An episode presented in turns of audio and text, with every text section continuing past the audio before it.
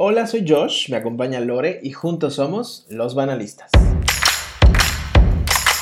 Bienvenidos a este espacio semanal en el que platicamos de nuestras dudas existenciales, vivencias y el día a día que relacionamos con nuestro tema favorito, la cultura pop. Hola Lore, ¿cómo estás? Súper de escucharte y súper emocionada por hablar del tema del día de hoy. Sí, vaya que es un tema que nos emociona a los dos. Este, toda esta parte que tiene que ver como que el behind the scenes del espectáculo se relaciona un poco con lo que vamos a platicar el día de hoy.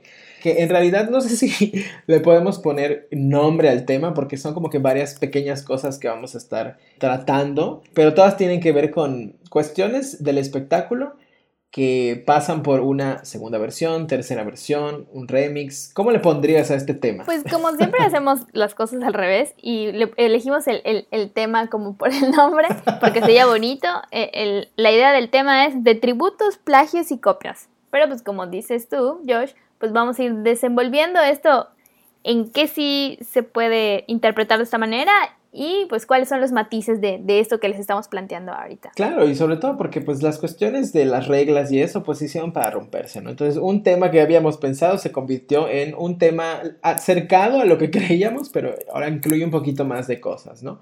Un tributo yo creo que nace de una buena intención de rendirle homenaje o pleitesía a alguien que admiras o a alguien que ha hecho algo muy grande, en este caso por la música o por la cultura pop, por el entretenimiento, ¿no? Es que si esos vamos, yo creo que pues era mucho de que vamos a ver esta banda tributo de, de, tal grupo o el concierto tributo a tal otro grupo. Entonces se maneja mucho en ese sentido que básicamente habla de, de covers de canciones, ¿no? Pero les comparto eh, el significado de tributo. Cada vez me voy especializando un poquito más. Esta proviene del latín tributum y hace referencia a aquello que se tributa, es decir, ofrecer una veneración como prueba de admiración. Es lo que decíamos, ¿no? Un homenaje como yo te admiro o porque me gusta mucho tu canción o lo que ofreces, pues quiero representarlo de alguna forma, ¿no? Un tributo puede ser un homenaje a una figura reconocida por sus valores artísticos, deportivos, humanos, etc., y bueno, están las llamadas bandas tributo, que son grupos de música que se crean para interpretar obras de otros artistas. Existen ejemplos ¿no? muy famosos de qué es un tributo, ¿no? Uno de ellos yo creo que todos conocemos y creo que eh, me lo llegaste a mencionar en su momento. 18 ¿te acuerdas de este grupo? Sí, eh, básicamente es esto, ¿no? Y lo que te, lo que te comentaba de, de mi primer acercamiento con los tributos, pues es 18 que es como tributos for babies. Porque yo cuando los escuché por primera vez en, en MTV, yo no sabía que existía un ABBA. Ya fue como que a través del tiempo y, por las mismas entrevistas que les hacían a ellos que, que dije, ah, bueno, o sea, todas las canciones que tenía este grupo pues son covers, o sea, pero absolutamente todas nada más que con un update como para que fueran más modernas y casuales para el público pues de los 99, de los 2000, etc. Creo que nos tocó ir juntos a un tributo. No sé si estabas esa vez, pero fui a un tributo de Maroon 5 y todas las canciones cuando iniciaban a mí me sonaban a maná. Y yo estaba así de, ¿qué estamos oyendo por el amor de Dios? ¿no? Entonces ahí, pues no, no es una cosa que tú digas, uff, qué tributazo, ¿no? Pero pues hay público para todo. Sí, entonces pues lo que hacen este, estos grupos fue, es acercar la sensación, la experiencia de, un en vivo a un concepto más local, ¿no? Que es totalmente diferente que escuchar un disco. Y tú, a ver, cuéntame, ¿qué, ¿qué, tributos tienes por allí? Yo creo que sí conoces esta canción muy famosa en, en, en México y en Latinoamérica, que yo quiero pensar que fue un tributo que sí ya tomaron de referencia porque no encuentro otra explicación. Es una canción que se llama Todavía, de La Factoría, ¿la conoces? Sí, sí, sí, sí. Pues la has bailado, no mientas. Mi adolescencia tiene esa canción entre sus soundtracks. Creo que toda la gente que nos escucha, pues de alguna manera conoce la canción de La Factoría que los hizo muy famosos y si me dices, dime tres canciones de La Factoría, no te sé decir, ¿no? Pero al menos esta de, de Todavía es muy famosa. Y yo creo que muchos tal vez no sepan o sea, si les dices la factoría todavía no van a saber cuál, sobre todo nuestros escuchas más jóvenes, pero si la reproduces, entonces ya, ah, es, es una canción muy, ah. Exactamente, entonces, si la ubicas, de todas maneras, te voy a poner un pedacito para que la recordemos, a ver si, si, si la logras escuchar y, y te traen de recuerdo esas tardeadas de la secundaria a la que, a la que todos fuimos.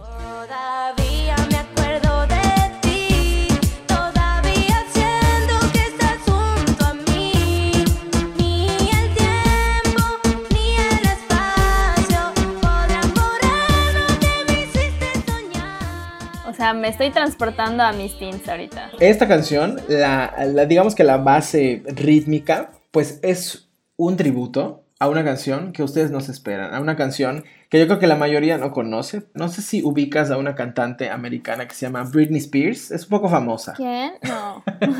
bueno, es una chavita que empezó en el 90 y, ¿qué será? 98, 99 y empezó a sacar muchas canciones. Pero una de ellas es la siguiente, que fue un sencillo, pero que nadie peló, solamente yo sé que existe, creo. No, yo también sé que existe. Ah, pero perfecto. Para toda la gente que no, que no la ubica, quiero que la escuchen y que le presten un poco de atención. A ver.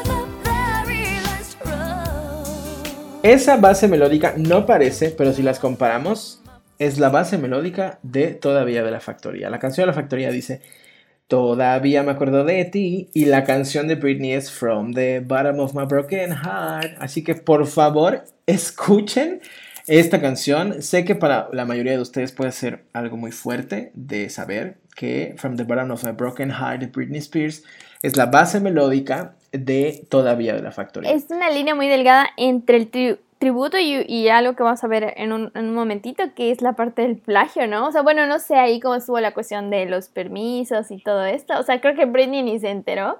O sea, si somos optimistas y, positivos, vamos a decir que fue un homenaje a nuestra queridísima Britney.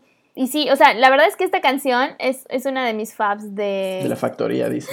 No, del primer disco de Britney. Y la verdad es que nunca había hilado las similitudes con la canción de, de la factoría hasta que de repente hizo clic. Sí, es que esto está muy fuerte, de verdad, porque cuando la escuché la primera vez, obviamente cuando estaba en la secundaria perreando hasta el subsuelo, no te das cuenta, ¿no? Pero conforme pasa el tiempo, pues sí reconocí yo, mm, esta melodía la conozco, la conozco, y di con ella y casi me da un infarto, ¿no? Pero Ahí una creencia más que les acabamos de derrumbar, todavía de la factoría, no es una canción original. Al menos su melodía la sacaron de mi Britney con su From the Bottom of My Broken Heart. Y la letra inclusive habla de cosas parecidas, más o menos. El, tema del desamor muy presente. Y de tu lado, otro tributo que se te venga a la mente. Pues el tributo a José José. la verdad es que cuando empezamos a hablar del tema, me acordé mucho de un disco que, no sé, será de como del 2000 por ahí pero lo que tenía de, diferente este tributo es que era por grupos de rock y alternativos mexicanos que hicieron canciones de José José. Y pues la verdad es que hubo cosas muy interesantes ahí.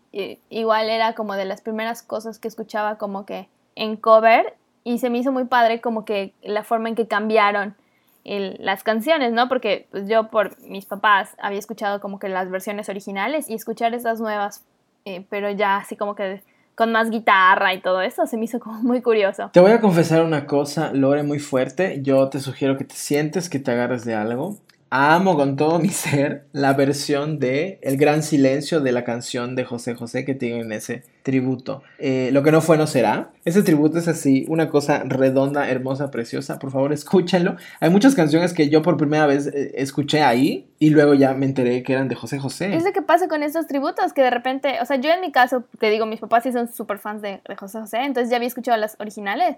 Pero para muchos, como es tu caso, pues no, o sea, fue como que el primer acercamiento a, esta música que la verdad se prestaba mucho para el, no sé, el emo de ahora o del 2005 o algo así, porque pues eran canciones realmente como, como tristes, ¿no? Y dolorosas, que iban, eh, iban muy bien con, con ese movimiento que se estaba dando. Y en ese momento, yo la escuché muy, muy chavito, el ritmo, como dices, era bastante novedoso y era algo como que wow.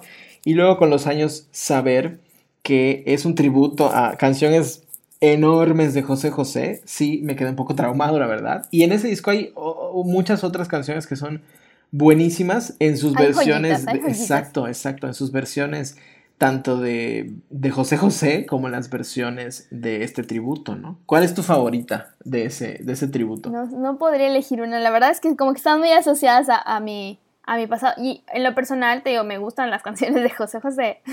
Entonces, no sé, tal vez la de, la de Volcán, ya lo pasado, pasado.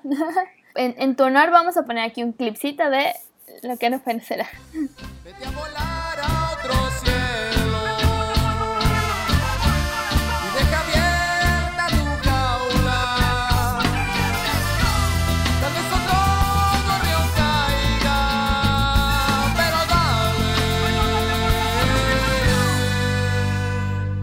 ¿Qué tiempos? A ver, dame otra. A ver. Pues un caso que es eh, de estudiar, un caso que es bastante fuerte, un caso que igual puede ser que derrumbe muchas de sus creencias, un caso que puede traumarles para toda la vida y un caso que en este momento de nuestra existencia, a, ¿qué te digo yo? Finales de 2020, es bastante fuerte de lo que se van a enterar. Yo supongo que muchos de ustedes ya saben, supongo que tú también, Lore, ya sabes, pero uno de los grupos más queridos, que hemos hablado de este caso en episodios pasados, uno de los grupos más queridos por Latinoamérica, México, el mundo y también por Lore, es RBD, grandes cantautores, claro que sí. Vamos a pensar que son eh, grandes personas que hacen tributos o plagios, porque igual no sé cómo está el tema de los, de los derechos, pero canciones como Tenerte Quererte, ¿la ubicas? Yo sé que sí. Pues esa canción, Te Tengo Malas Noticias, no es eh, original de ellos. Es una canción que originalmente canta Sarah Paxton y tú dirás, ¿quién? Es una actriz, cantó algún que otro disco y una de sus grandes canciones fue esta de Connected que sirvió como inspiración, abro comillas, cierro comillas, para esta canción de RBD. Te voy a poner un pedacito para ver si la ubicas.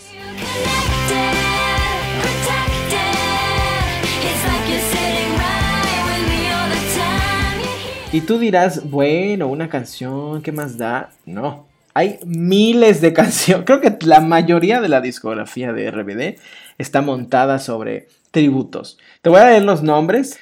Tenerte Quererte, la original es Connected de Sarah Paxton, que es la que acabamos de escuchar. Bésame sin miedo, la de Bésame sin miedo. No sé si la has escuchado, es de.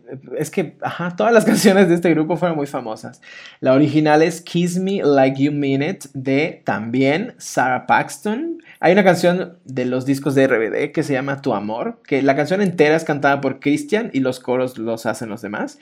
Igual, yo pensé que, te juro, esta sí me sorprendió porque pensé que era original y en realidad no. Es un tributo, plagio, copia, llamémosle como queramos, o adaptación de una canción que se llama Tu Amor, de un cantante que se llama John B. Fuego, la original es Fire de Bad Candy. Santa no soy ni lo seré. Esa, muy famosa, es la versión, bueno, la adaptación o el plagio de I Ain't No Saint de Vanessa S.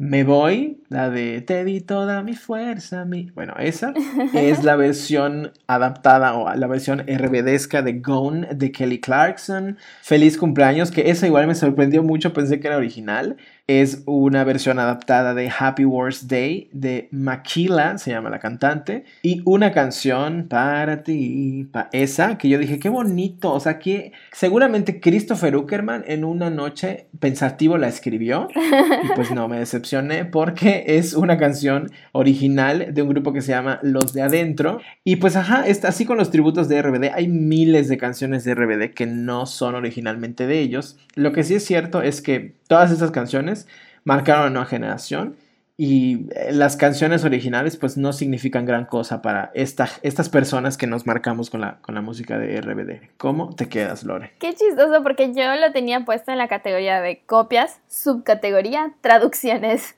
porque básicamente, o sea, lo que me dices me está abriendo también el panorama aún más, porque yo había, o sea, yo tenía consideradas las que literalmente agarraron canciones en inglés y las tradujeron, entonces es como que para el público latino, ¿no? Esa era. Y tenía en especial la de Kelly Clarkson, la de Gone, porque esa creo que sí pegó un poquito más que las otras, que tal vez no fueron tan famosas en su idioma original, y con RBD sí como que pues pegaron más en un público más amplio, por decirlo de alguna forma. Exacto. ¿Tú crees que estos cantantes sepan de estos tributos, plagios, copias, adaptaciones? Yo creo que sí, ¿no? Porque si aquí literalmente estamos hablando de que no es el, la melodía o no es como que un sampleo, sino que es toda la canción literalmente traducida con algunas adaptaciones.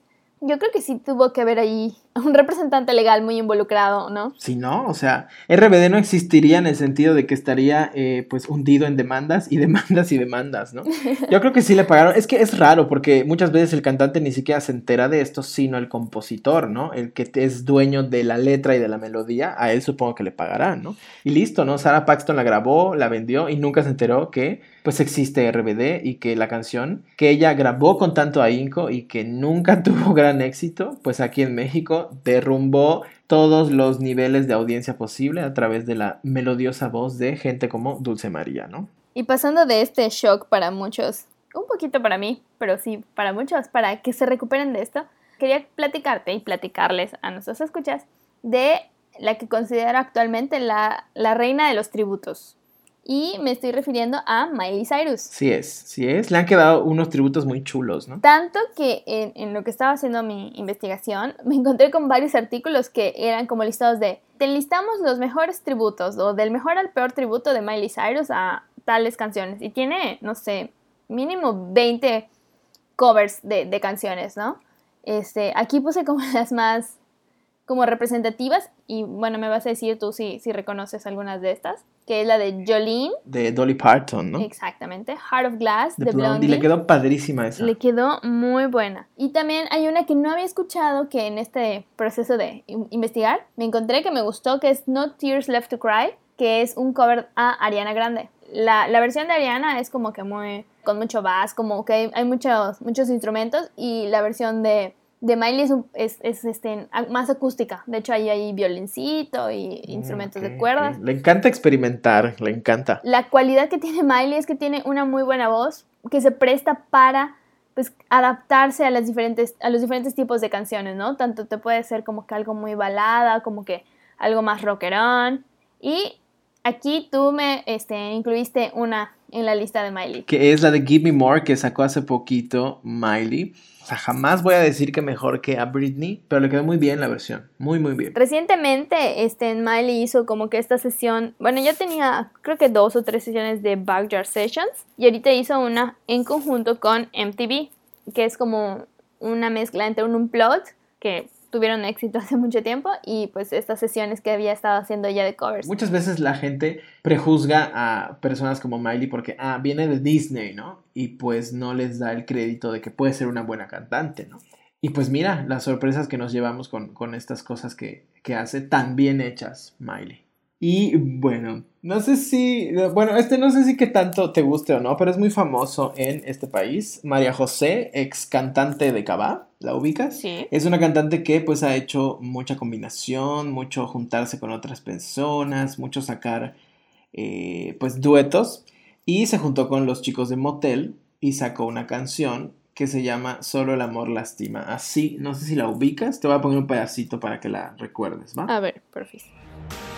El amor lastima, sí. Solo el amor lastima, sí. No sé si podré seguir. Solo el amor lastima, sí. La versión original o la canción original es de una cantante de Inglaterra, me parece, que se llama Paloma Faith. Como que se especializó mucho en ser famosa en su rancho. es británica y ahí pues mucha gente la admira, respeta. Saca discos conceptuales muy, muy, muy padres. Y eh, antes de estos discos conceptuales sacó varios eh, discos más comerciales donde incluía esta canción. ¿Puedes adivinar cómo se llama en inglés la versión original? Only Love Can Hurt, no sé, algo así. Exacto, Only Love Can Hurt Like This es el título original y esta es la versión, te voy a poner un pedacito, de Paloma Faith. Only love can hurt like this.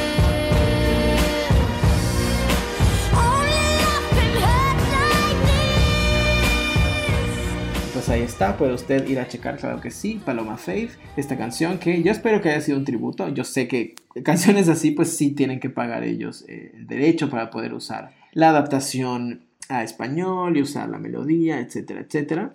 Te voy a compartir uno más igual súper breve que eh, yo creo que igual ubicas muy bien a Whitney Houston. Claro, por supuesto. Y la canción que la hizo súper famosa, I Will Always Love You. Of course. Que no la voy a cantar por respeto a, pues a Whitney. Hizo un buen trabajo, no a mi nivel, obviamente. No, no es cierto. Besototes, Whitney, donde quiera que estés. bueno, pues esta canción originalmente es de Dolly Parton y la versión de Dolly Parton es una cosa completamente diferente a la de Whitney. Te voy a poner un pedacito a ver qué te parece.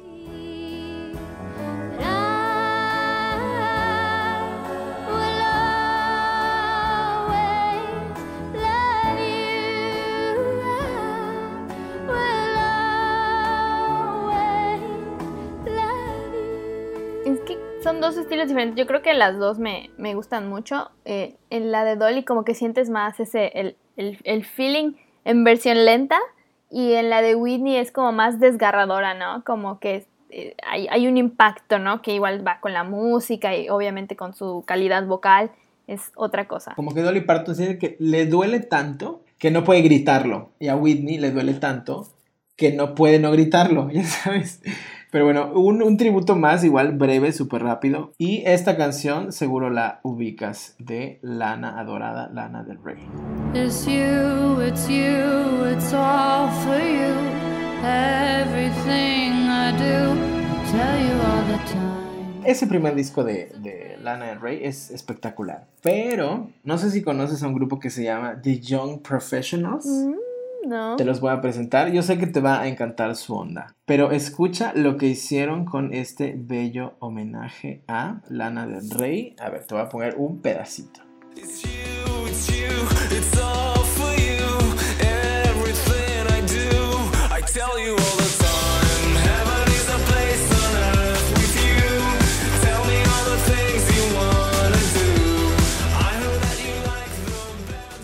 un cantante y el que hace la música, ¿no? Son, te mentiría si te dijera que sé exactamente de dónde son, pero en este momento, claro que sí, me estoy apoyando del poderosísimo amigo de todos nosotros, Google, Chabelo. para decirte que The, Young, que The Young Professionals es eh, un dúo musical electropop israelí. Wow. Hasta ahí llegó la fama de Lana del Rey. Está padre, ¿no? Cuando hacen eso, que es no solo traducir o copiar vilmente la canción, sino que es ponerle su, su onda, ¿no? Claro. Pues ahorita que me hablabas de- del caso de Whitney Houston y Dolly Parton, me hiciste que me acordara de eh, esta canción que se llama A Natural Woman, que originalmente fue escrita por Carole King, que es una compositora muy famosa que tiene varios éxitos, pero pues tiene esta canción que se llama Natural Woman, que Aretha Franklin hizo un cover que ahora es más reconocido para ella que incluso para Carole King.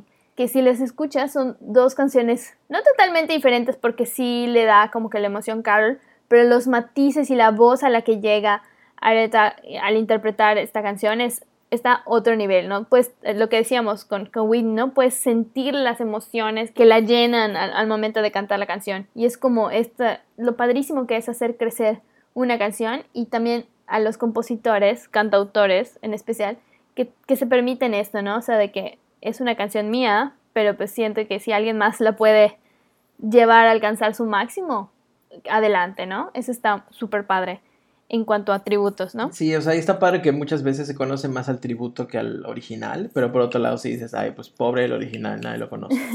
Sí. Y bueno, y ahora con lo que me decías de Lana, vamos a transportarnos a lo siguiente, que es la parte del plagio. Proviene del griego plagios y quería decir trampacero o engañoso. Esta palabra derivó en el latín tardío a plagium, que se usaba para designar la acción de vender a hombres libres como esclavos o la de robar esclavos. Ya pueden ver de dónde proviene. Hoy en día, un plagiador es aquel que presenta una obra ajena como propia. Robas elementos musicales que hacen a la canción, ¿no? Y por lo mismo es tan doloroso cuando ves que otro artista pues se la roba, ¿no?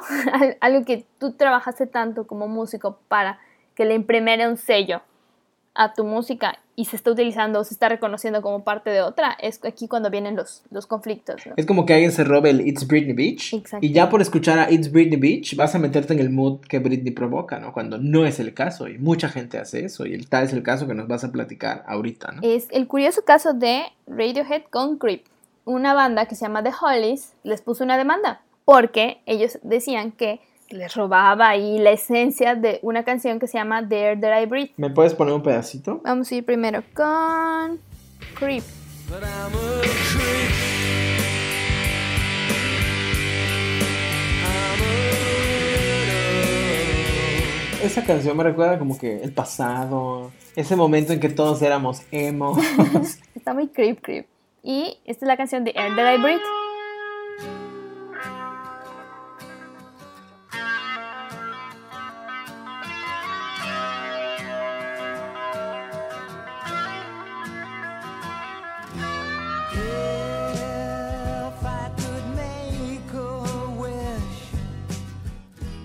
Resulta que la demanda de The Hollies pues, resultó exitosa y por lo que eh, Radiohead tuvo que incluirlos a ellos como coautores de la canción y por lo tanto pues recibirán regalías de esta canción. Pero las vueltas que da la vida es que los plagiadores se convirtieron en los plagiados porque aquí es donde viene nuestra querida Lana del Rey de la que estábamos hablando hace un ratito. ¿Me estás diciendo que el plagio que plagiaron resultó ser plagiado? Ve, te voy a reproducir la canción Get Free de Lana del Rey.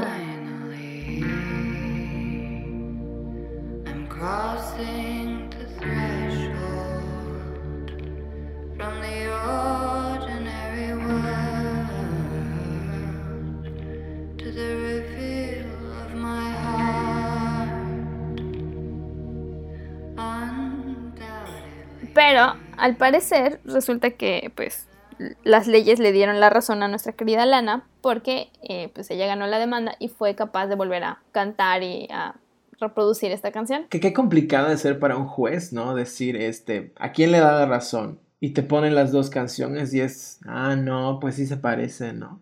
Está complicado, ¿no? Ese tipo de, pues, de juicios. De ¿no? disputas, exactamente. De mi lado de plagios casi no tengo tantos, pero se puede resumir con Shakira. A esa mujer la han demandado 800 veces por plagio y no para, o sea, la mujer no escarmienta. Por mencionarte algunos, está demandada por la bicicleta, por rabiosa, por waka waka, por loca, por hips don't lie y hay una larga lista interminable de Shakira. Bueno, yo voy a pasar a la siguiente, mi siguiente ejemplo, que creo que este igual y ya eh, supiste de él porque fue como muy sonado, y es esta canción que sacó Robin Thicke junto con Pharrell y T.I. que se llama Blur Lines. Les compartimos un pedacito.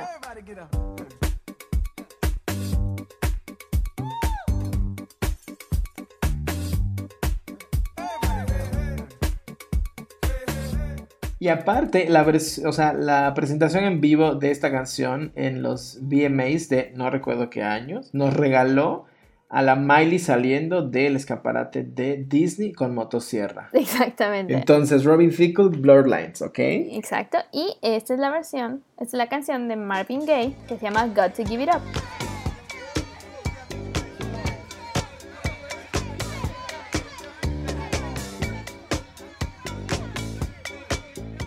Que es idéntica, no pueden decir que no. Y pues sí, o sea, les dijeron, ¿no saben qué? Mis vidas, mis adorados, pues sí.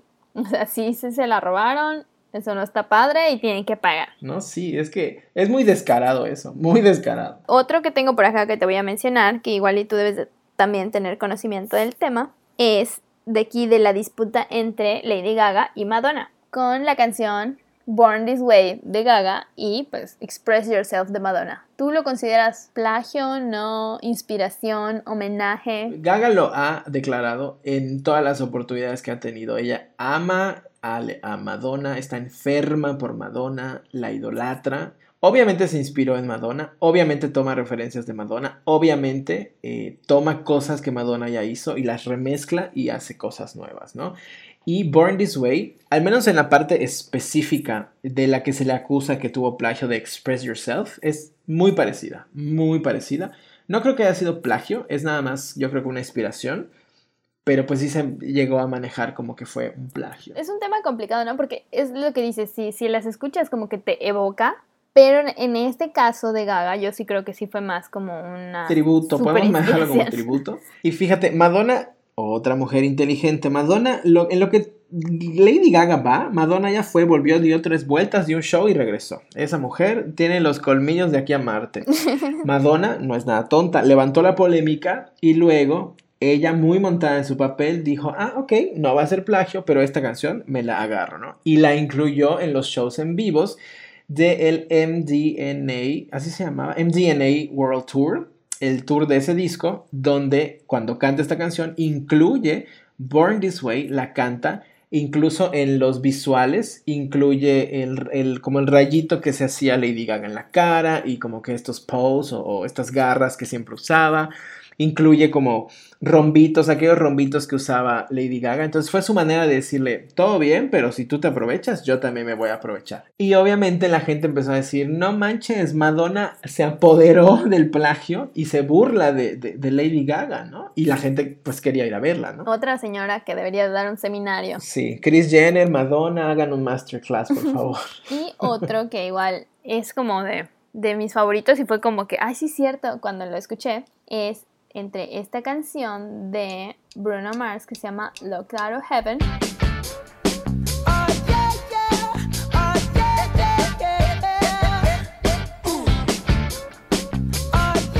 Y un clásico favorito mío que es Roxanne de la banda The Police.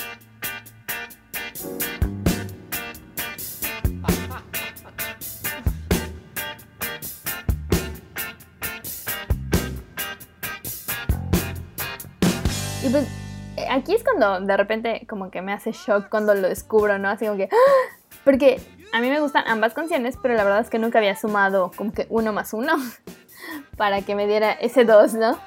¿Tienes algún otro por ahí? Creo que sí, que pueden caer en, eh, en el... O sea, vamos a ir a movernos del plagio a la copia sampleo y creo que este es un buen vehículo.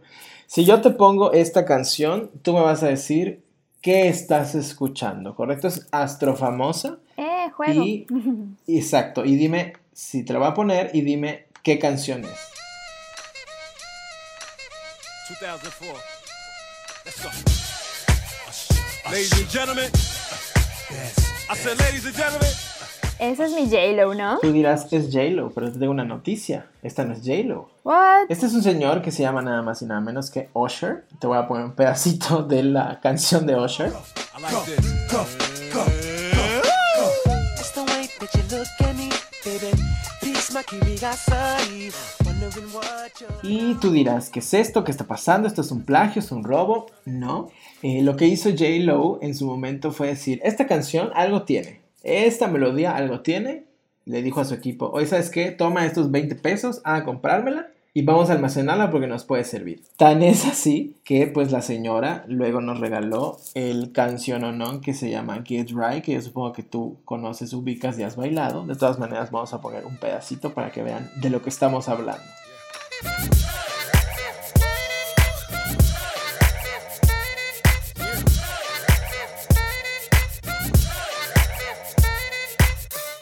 Sea, lo mismo. J-Lo dijo, esta canción algo tiene y la vamos a sacar y vamos a hacer algo. Todos conocemos la canción que pues eh, en su momento salvó la carrera de Jennifer López de morir en el olvido musical. Qué bueno, tú tienes un punto. Si esto fuera un concurso ya tienes varios puntos. Este es un punto extra porque era bastante, bastante complejo, ¿no? Saber que era de J-Lo. Pero ahora te voy a poner otra y también quiero que hagamos este mismo pequeño concurso.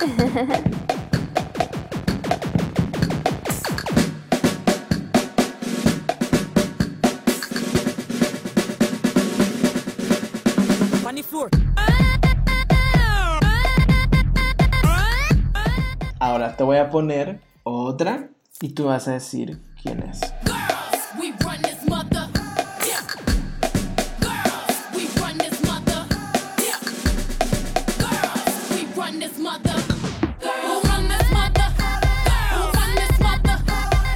A mi queridísima Beyoncé. La primera canción es una canción que eh, publicó un grupo que se llama Major Lazer. Claro, sí. Una canción que los hizo astrofamosos fue Lean On con eh, DJ Snake y M.O. o Mo. Y ellos sacan esta canción que se llama On the Floor yo creo que eh, le pasó lo mismo a Beyoncé que dijo, "Mm, esta canción está padre, ¿sabes qué? Mira, acá tengo un vuelto del Oxxo de 50 pesos, anda y cómprala. Dos años después saca el canciononón Run the World, que de alguna manera también reactiva su carrera después de varios años de no haber sacado nada musicalmente hablando y la incluye en un disco que ella cataloga como uno de sus discos más personales y más difíciles de llevar a cabo, que es el disco que se llama Four, ¿no? Entonces, copia, plagio, no sabemos, pero estas mujeres tienen el vicio o un departamento que, imagínate trabajar en este departamento, que ¿cómo le pondríamos al departamento? Eh, departamento especializado en comprar melodías que en algún momento Beyoncé o J-Lo pueden convertir en grandes hits y que nadie conoce.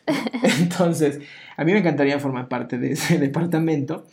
Porque yo creo que sí es un grupo de personas dedicadas a esto, porque en el caso de Beyoncé, pues sé de ese caso, pero en el caso de J-Lo, no es solamente eso. Y J-Lo lo que hace es canción que pega, canción que yo voy a hacer mi versión. ¿Conoces la canción de Te Boté? Es un reggaetón que, que- que se hizo muy famoso. Claro. J-Lo pues grabó su propia versión también. Y eh, pues ese es otro ejemplo eh, de que J-Lo tiene su departamento de cómprame. Mira, acá hay un... Te voy a poner aquí una alcancía. Cuando veas una canción, agarra menudo y cómprala, ¿no? Y hay otra canción que se hizo astro famosa. Creo que salió de algún reto, algún challenge de TikTok. No sé si la ubicas, pero te voy a poner un pedacito.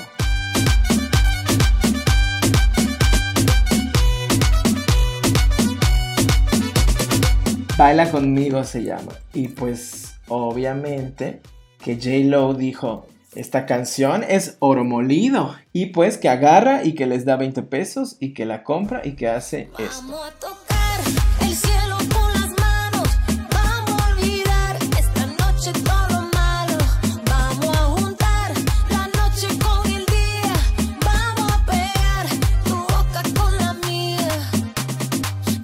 Cosa de risa loca porque es J-Lo comprando lo que está fusionando y pues grabando sus propias versiones. Es muy astuta esa mujer, es muy astuta, pero creo que este es el trance que podemos utilizar para irnos del plagio y entramos un poco a los terrenos de la copia, el sampleo. Esto pues no era un plagio porque sí pagaron, sí compraron la canción y es un sampleo o no porque en realidad es la misma canción, pero pues llegamos al siguiente tema, ¿no? En nuestra temática de tributo, plagio y copia, agregamos el sampleo, ¿no? Que es el acto de tomar una muestra o parte de un sonido y utilizarla en una grabación diferente. Entonces ya no te la estoy robando, te la estoy pidiendo, te estoy pagando por este cachito o por toda la canción para adaptarla y utilizarla como mía. Y casos hay miles. Tengo unos aquí que te voy a mostrar, pero antes tengo aquí un rezagado de los plagios. Quería jugar el mismo juego contigo. A ver, ¿qué tal? Ok, creo que no me va a ir muy bien, pero tenme, tenme paciencia.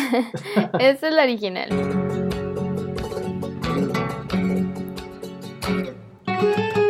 Este ritmito. Es que sí, siento que lo he escuchado. Te vas a quedar así como que, ah, claro. Ahí va. No manches, ¿qué? Es, es la misma. Ricky Iglesias, ¿qué hiciste? ¿Qué robaste? Enrique Iglesias en su canción Bailando con gente de zona, pues resulta que esos señores muy astutamente tienen mucha inspiración de un grupo que se llama Pelo de Ambrosio y una canción que se llama Lejos de ti. Que me encanta porque, o sea, agarran canciones de Who y canciones de What. Exactamente. Y aquí es donde viene el problema porque pues eh, la persona es, es un, creo que es un grupo o es un cantante peruano que pues sí en su momento quiso demandar y le dijeron, ¿sabes qué amigo? Pues si demandamos no vas a ganar porque pues van a enterrarte con demandas, vas a gastar más dinero, etcétera. Entonces pues lo dejó por la paz. Pero pues sí queda, en estos casos yo creo que sí queda el coraje de que es mi canción, o sea, literalmente es mi canción. O sea, hasta por eso te digo, como que buscan a gente que, no sé, de Zacatlán de las Manzanas, besototes a Zacatlán de las Manzanas, que es así, DJ Saki Saki, ¿no? Entonces, va a sacar una canción que va a ser famosa localmente. Y si, no sé, Madonna samplea una canción de alguien de Zacatlán de las Manzanas, la persona puede elegir demandar, pero como dice, ¿no? Por el poder económico de lo que rodea a Madonna, va a enterrar a esta persona en demandas, ¿no? Y es un poco lo que le hicieron a mi adorado pelo de Ambrosio con Enrique Iglesias, o sea, no hay manera, no hay manera. Se me hace injusto esto, de verdad. Qué mala onda, Enrique. Qué mala onda. Sí, ¿no? Y, o sea, y- y- y yo creo que hay más que similitudes entre ambas Sí, o canciones. sea, es la misma entrada, por Dios. Y como ya me gustó este juego, vamos a ir con algunos sampleos famosos. Oh my god, ok, ok. si a los ver, a ver, ubicas. A ver, veamos.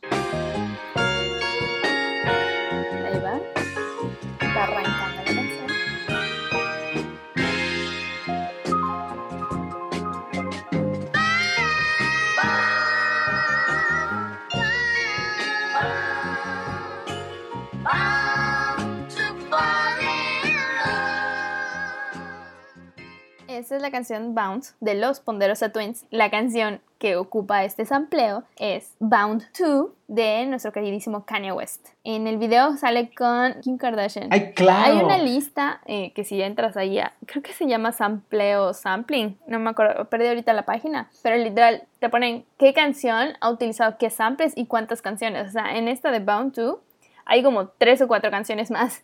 Y entonces ahí tú dices, bueno, ¿y la- de dónde viene la parte de la originalidad o de la propiedad? Por supuesto. Te voy a compartir esta que ya habíamos visto en programas pasados.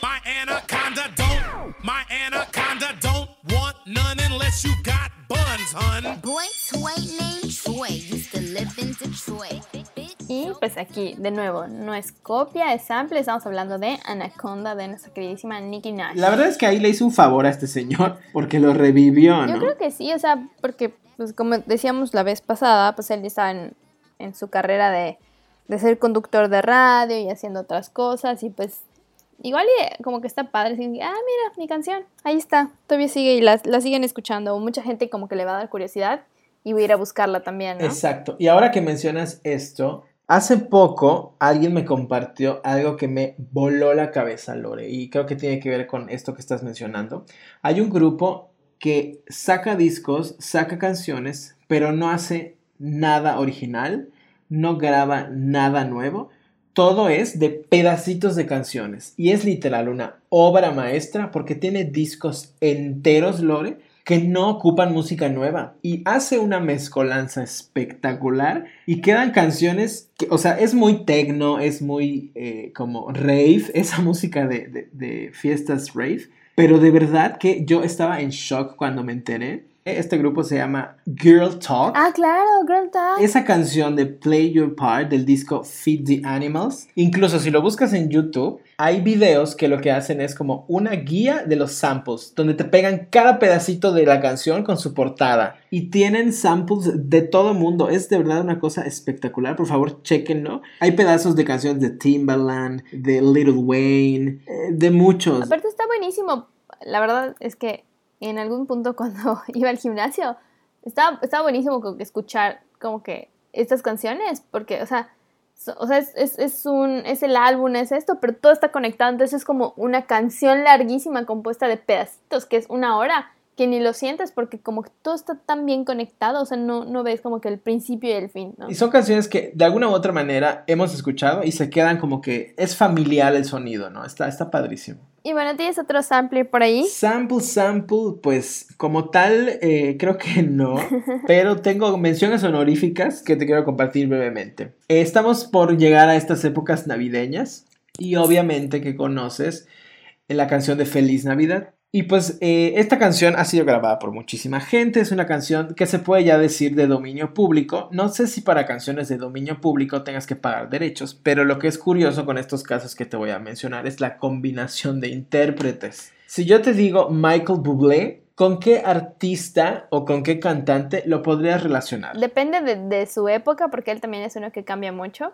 Tal vez con, no sé, Frank Sinatra o con algo más pop, no sé quién sería. Creo que lo más pop que hizo lo llegó a hacer con Katy Perry, me parece. Pues resulta que con este tema de Feliz Navidad, en la Navidad del año pasado, cuando no existía la pandemia y todo era felicidad y amor, él dijo, pues ¿por qué no regalarle esto al mundo? Hizo un especial musical en el que invitó a grandes amigos, según él, a cantar canciones navideñas. Ah, yo me acordé. Sí, ya estás llegando, ok. Y quiero que me acompañes a escuchar esta bella interpretación de el señorón Michael Bublé y una invitada sorpresa. Feliz Navidad. Feliz Navidad. Feliz Navidad. Próspero año y felicidad. I wanna wish you a Merry Christmas. I wanna wish you a Merry Nada más y nada menos que nuestra tía Talía adorada, La tía de todos. la tía de México. Pues sí, Michael Bublé cantando con Talía y tú dirás, oh my god, qué cosa tan rara, pero se escucha Sí, bien. yo te dije como, ah, porque me, me acordé, no sé si vi un pedacito del especial o algo así. Y sí, o sea, me, me causó como, como gracia, pero pues al mismo tiempo, pues sí, la, la voz de Thalía y sobre todo con esta parte en español de la canción, pues se prestaba súper bien. Exacto. Y otra versión controversial, famosa, es nada más y nada menos que de Gwen Stefani. Y Si tú piensas en Gwen Stefani, ¿en quién pensarías que podría invitar a cantar Feliz Navidad? Aquí me da risa porque creo que soy muy fan de las canciones navideñas, entonces ya tengo aquí la, la antesala. Ya sabes quién es, ya sabes quién es, pero vamos a escuchar. Pero voy a dejarlo en sorpresa. Exacto, vamos a escuchar un pedacito a ver qué, qué te parece esta combinación. Feliz Navidad. Feliz Navidad. Feliz Navidad. Próspero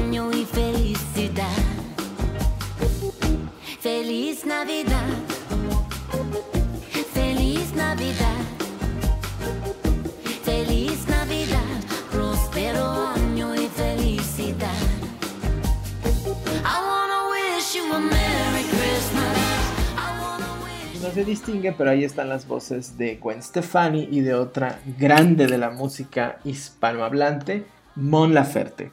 Es una combinación bastante extraña, no me imaginaría algo así, pero sucedió, sucedió dos veces con la misma canción, Gwen Stefani con Mon Laferte, Michael Bublé con Thalía, y pues nos estamos preparando para estos eh, pues espíritus navideños que van a ser difíciles, complicados, distintos con el tema de la pandemia, pero pues aquí andamos. ¿Qué te ¿Con quién te quedas? ¿Con Gwen y Mon o con Michael y Thalía? Creo que me gusta más la de Michael y Thalía, pero de la de Mon Laferte y Gwen Stefani me acuerdo porque creo que salieron, no me acuerdo si era en The Tonight Show, y se me hizo como muy curioso igual que pues Mon se la hayan llevado hasta Nueva York para que cantara ahí junto a mí Gwen Stefani. Sí, sí, sí. Igual, otras combinaciones raras. Si tú, no sé, te pregunto, Lore, piensa en un artista internacional enorme de la talla de Beyoncé, Rihanna. Si yo te dijera, ok, equipo, necesito, necesitamos entrar al mercado hispano. ¿Cómo lo hacemos? ¿Con quién grabamos? ¿En quién pensarías? Si fuera Beyoncé con Alejandro Fernández Alejandro o con Shakira. Fernández, exacto, ¿no? Pero Rihanna y su equipo decidieron que la mejor combinación para entrar al mercado hispano era grabar una nueva versión de una canción muy famosa que tenía al inicio de su carrera en el disco Good Girl Gone Bad. Y te voy a poner un pedacito de la versión original que la canta con un cantante, eh, pues sí, ¿verdad? Ni modo que la cante con un carpintero. La canta con Neo y este es un poquito de la voz de Rihanna con Neo.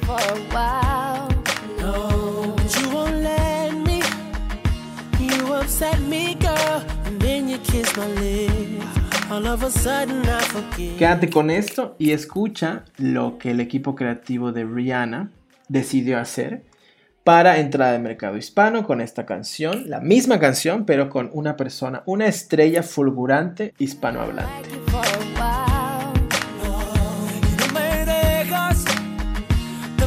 Y después me vuelves a besar.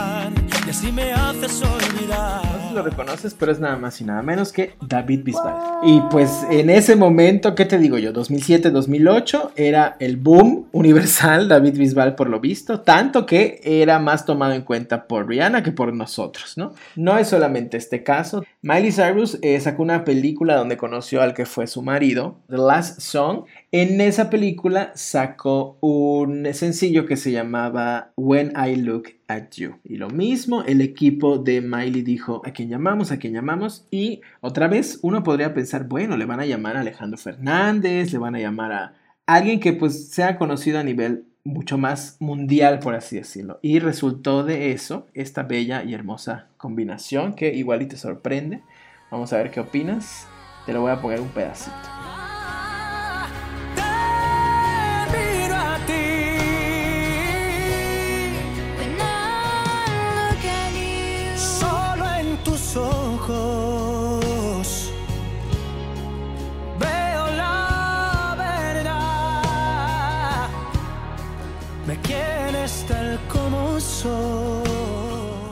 David Bisbal nuevamente, no sé cómo lo logró, dos años después de estar grabando eh, Hey Did I Love You con Rihanna, grabó Te miro a ti, que así se llama esta canción, Te miro a ti con Miley Cyrus. E incluso, y sorprendentemente, y lo podrán encontrar todos ustedes en YouTube, las dos canciones fueron cantadas en vivo por los, los tres cantantes, Rihanna con David Bisbal y Miley Cyrus con David Bisbal. En las ocasiones en las que ambas cantantes visitaron España, cantaron estos sencillos con, con David Bisbal. Pues David Bisbal goza de gran fama internacional, que parece que en esta ciudad no lo es tanto, ¿no? Pero muy curiosas estas combinaciones. Sí, o sea, tu pasaporte para pegar en el mercado hispanohablante, al parecer, que no lo sabíamos nosotros como hispanohablantes, es David Bisbal. Exacto, es como que si no, que no tienes una canción con David Bisbal, o sea, no puedes entrar al círculo de la fama latinoamericano. Y bueno, otros casos curiosos de mencionar y no tan preciosos de escuchar es Kylie Minogue, adorada. Al principio de estos programas tú decías que la redescubriste, te volvió a enamorar su música. Y tú dirías, bueno, el equipo de Kylie, que la bautizamos como pop fino, pop elegante, buscaría entrar al mercado latinoamericano de maneras pues bastante eh, finas y elegantes, ¿no? Y eh, lo fino y elegante para el equipo de Kylie resultó ser Alex Sintek para la canción In My Arms, la versión Spanglish, y Laura Pausini para una canción llamada Limpio. La verdad es que la de la- Laura Pausini está muy bien, les quedó muy bien. La de Alex Sintek siento que no debió de existir, pero como que ahí le entró el gusanito a Kylie de grabar en español. Creo que la de Laura Paus- Pausini sí la llegué a escuchar. Tal vez mi mente la borró de ahí por alguna razón. Es probable, es Y tal vez lo mismo sucedió con la, la de Alex Sintek, la verdad es que no, no tengo ni idea. No sé si quiero escucharla en algún momento. No, no, no quieres, no quieres, no lo hagas, Ok. todo va a estar bien. In My Arms es una canción brutal sin Alex Sintek. Limpio es buena y como que te decía, ahí le entró como que el gusanito a Kylie de empezar a grabar versiones en español de varias de sus canciones. Una de ellas es All the Lovers, que en español la grabó como Los Amores. Es muy loable. el esfuerzo de Kylie queriendo darle a su público eh, pues versiones en español que pudieran cantar. Tan comprometida está con esto que en las ocasiones en las que pudo ir de gira a España y a lugares eh, pues latinoamericanos o donde se hablaba español, pues fue y cantó estas canciones, ¿no? Hizo el esfuerzo de cantar en vivo Los Amores, siendo no su idioma pues natal. Y un plus que te quiero recomendar de versiones y remixes como raros, que sé que la música de Kylie te ha gustado más cada vez. Hay un álbum de Kylie que se llama The Abbey Road Sessions, que so- es como un unplug muy, muy íntimo y tiene canciones como, eh, ¿qué te digo yo? Slow, Chocolate, All the Lovers, I Believe in You, Coming to My World y tiene canciones nuevas, pero todas estas canciones grabadas como que en, ahora sí que versiones unplugged o versiones undressed, por así decirle, y son, quedan todas y cada una de estas canciones terminan siendo baladas preciosas, ¿no? Que son así dignas de un Oscar musical. Entonces, si tienes chance, por favor, escúchalo. Yo ya me adelanté ya te di una recomendación, pero son como versiones nuevas de canciones que todos conocemos, ¿no? Y hasta aquí mi reporte con toda esta lista que te quería compartir el día de hoy. Yo te voy a pasar mis menciones especiales que tenía aquí de, en cuanto a copias, que, bueno, uno ya te me adelantaste tú con RBD, con Me Voy y con, con Kelly Clarkson. Y estos están en el género de, lo que yo consideré como traducciones. También tenemos a Luis Miguel con su famoso No culpes a la noche, que no muchos sabrán que viene de una canción de los Jackson 5, que es Blame It on the Boogie. También nuestro querido José José no pecó, sino que hizo ahí una traducción de, de la canción de My Way de Frank Sinatra y pues en español era A mi manera. Y bueno, otro caso curioso que tengo por acá es el de Tom Petty y The Strokes, que escuchen la canción de The Strokes Last Night y luego escuchen la canción de Tom Petty, The American Girl, que está muy chistoso porque Tom Petty así como que le preguntan, oye, ¿y no piensas demandar y esto? Porque pues hay muchas similitudes. Y pues él escuchó una entrevista a su vez de The Strokes donde decían, no, pues sí se la copiamos porque pues como que nos inspiramos en él y somos fans y eso. Y pues como que le dio risa y dijo, pues no, está bien que se quede ahí. Me gusta lo que hicieron ellos con, con esta versión. Y también otra mención honorífica o caso especial que tengo es cuando esto sucede en series y películas. Que no, vamos a- no voy a profundizar tanto porque pues ya en capítulos anteriores como que hemos hablado más de televisión. Pero pues son cosas como curiosas que quería compartir con ustedes. El primero, en el sentido de los tributos, creo que como tal existen las biopics. Casos como muy curiosos y recientes son eh, Bohemian Rhapsody, que también es de músicos, es de, de la banda Queen, y Rocketman de, del cantante Elton John. En lo personal, me gusta más Rocketman que Bohemian Rhapsody. Vi Bohemian Rhapsody, no vi Rocketman, me muero de ganas de verla. Por el trailer que vi, sé que me puede gustar más Rocketman. Te la recomiendo mucho. Sí, sí la quiero ver. Y pues es esto, ¿no? Es- o sea, en cuanto a tributos, pues es un homenaje a las vidas de, de estos cantantes. Yo creo que Rocketman lo logra más demostrando los matices y que no todo era como que tan bonito, ¿no? Que hubo cosas como malas. Y lo hacen de forma creativa, que eso es algo que igual se me hace muy padre. En el caso del plagio, te tengo aquí un chismecillo del behind the scenes. Oh my god, qué miedo. Porque pues ya he hablado en capítulos anteriores y todos conocen la serie Friends. Resulta que a principios de este año le estaban haciendo la entrevista a uno de los actores de la serie, que se llama David Schwimmer, y pues le preguntaban, oye, ¿qué opinas de que se hiciera un reboot de, de, esta serie? Pues que todos la quieren mucho y eso. Y él dijo, ah, pues sí, me parecería muy padre, me gustaría que le hagan con un elenco, pero tal vez algo diferente, ¿no? Un elenco afroamericano, un elenco asiático, etcétera, ¿no? Ese fue su comentario y salieron las audiencias afroamericanas a decirle, "Oh, wait a minute, porque resulta que en esos círculos dicen que en realidad Friends es un plagio o una adaptación de una serie que salió un año antes que se llama Living Single, que es una serie que tenía seis amigos que vivían en Nueva York, que pues hablaban como de su vida, de sus amores, de sus desamores, había una relación ahí. De hecho, en esa serie sale la actriz Queen Latifah, que pues hizo famosa ya posteriormente. Incluso a ella una vez le preguntaron al respecto y pues sí, dice como que, pues la verdad como que sí se inspiraron en nosotros, no son exactamente iguales, pero pues sí veíamos como las mismas temáticas. Nosotros no tuvimos tanto éxito como ellos, pero estuvimos ahí antes. Y estuve viendo algunos clipsitos y pues es, son temáticas diferentes, pero pues sí, o sea, la, la misma dinámica es innegable. Qué fuerte. No te desmayaste. Como que me dio un shock al principio y pues más que nada me dio curiosidad para ver, bueno, si esta es la copia, ¿cómo será la, la versión original? Y aquí como que la, la otra situación es como que tal vez el, el- el racismo oculto o no tan oculto de por qué una sí terminó siendo más exitosa que la otra o, o, o cómo fue tan posible que se robaran un concepto y que pasara tan como desapercibido ese, ese robo, ¿no? Claro, supremacía blanca, dice. Y que a su vez eh, la serie Friends pues ha sido o intentado ser copiada muchas veces. Muchos hablan de las similitudes de ella con How I Met Your Mother, que tiene cosas diferentes, o con Happy Endings, que la verdad a mí me gusta mucho esa serie, pero al principio no la quise ver porque sí se me decía, ah, es muy Friends. Y ya una vez que abandonaron como que esa parte, lograron cosas más padres, que igual se las recomiendo por ahí. Y en cuanto a copias, vamos a hablar nuevamente de, de Rebelde, porque es una adaptación de una novela argentina que es Rebelde Way. Adaptación es así, la copia fotostática casi. Exacto, o sea, es lo mismo, es una escuela, se forma una banda. Se llaman igual, los personajes igual.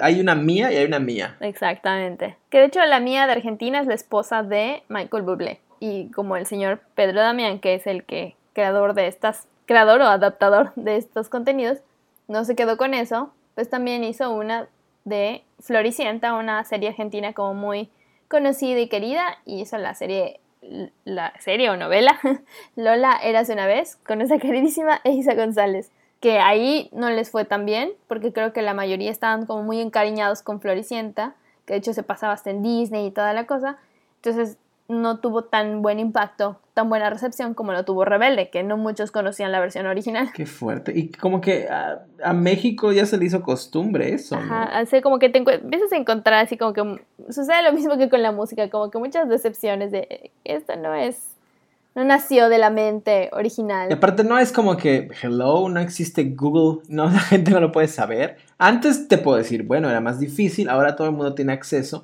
Y tales casos son muy famosos en México que pues obviamente se descubre el origen, ¿no? Por ejemplo, esta eh, novela donde salía como protagonista Dana Paola, Atrévete a soñar, era la versión mexicana de una telenovela argentina de Patito Feo. Y La Fea Más Bella es la versión mexicana de una cosa que casi nadie conoce que se llama Betty la Fea y que por alguna extraña razón no sale de los 10 primeros lugares de Netflix. México, ¿qué pasa?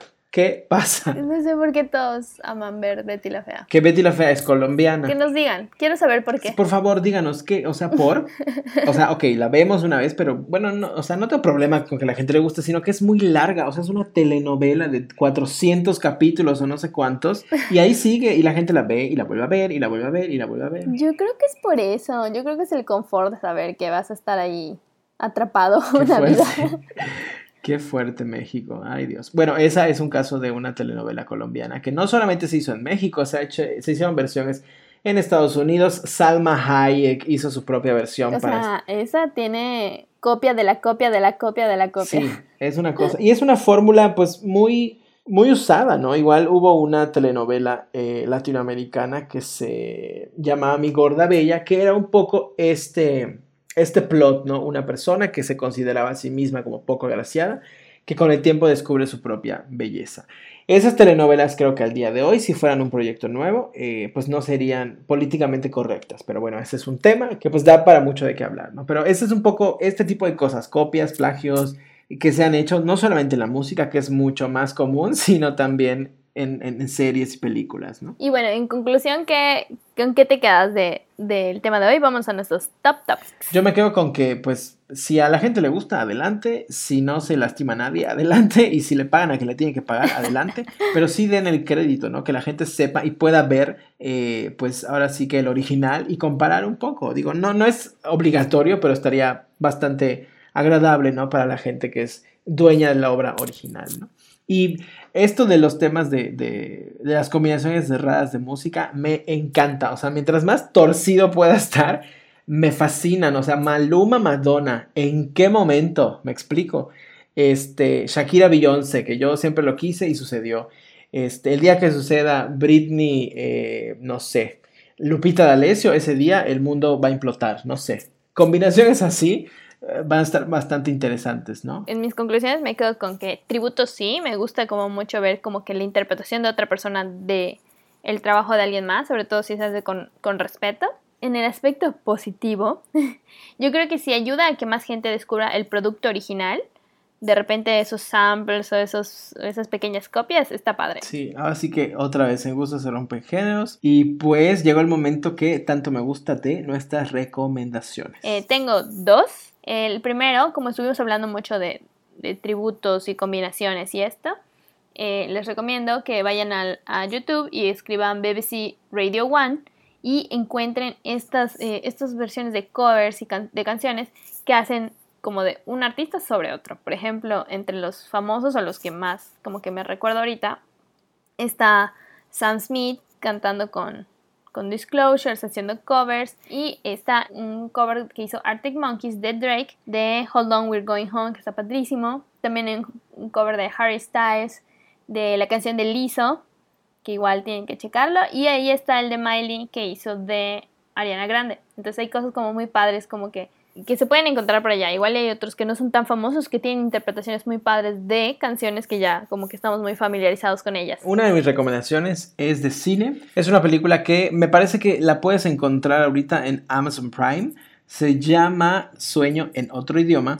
Eh, es la historia de dos personas de la tercera edad que son las únicas personas sobrevivientes que hablan un dialecto indígena, ¿no? Es un dialecto indígena que no existe, es inventado, es un poco como el maya, ¿no? Ese dialecto se llama sicril. Son las únicas dos personas vivas que lo hablan y un lingüista que está haciendo su tesis va al poblado, que es como un pequeño pobladito de México, va a entrevistarlos, ¿no? Y quiere aprender más de, la de, de, pues, de este dialecto, porque de eso se trata su tesis, ¿no? ¿Cuál es su sorpresa? Eh, De que llega este lingüista y descubre que Don Evaristo y Don Isauro están peleados a muerte y no se hablan. Y son las únicas dos personas que hablan ese dialecto. Entonces, es muy interesante de ver. Es una película preciosa, bien hecha, se la recomiendo muchísimo. Salió hace tres años, la dirige Ernesto Contreras, ganó un premio Ariel a Mejor Película en el año en que estuvo nominada. No les digo mucho, da un giro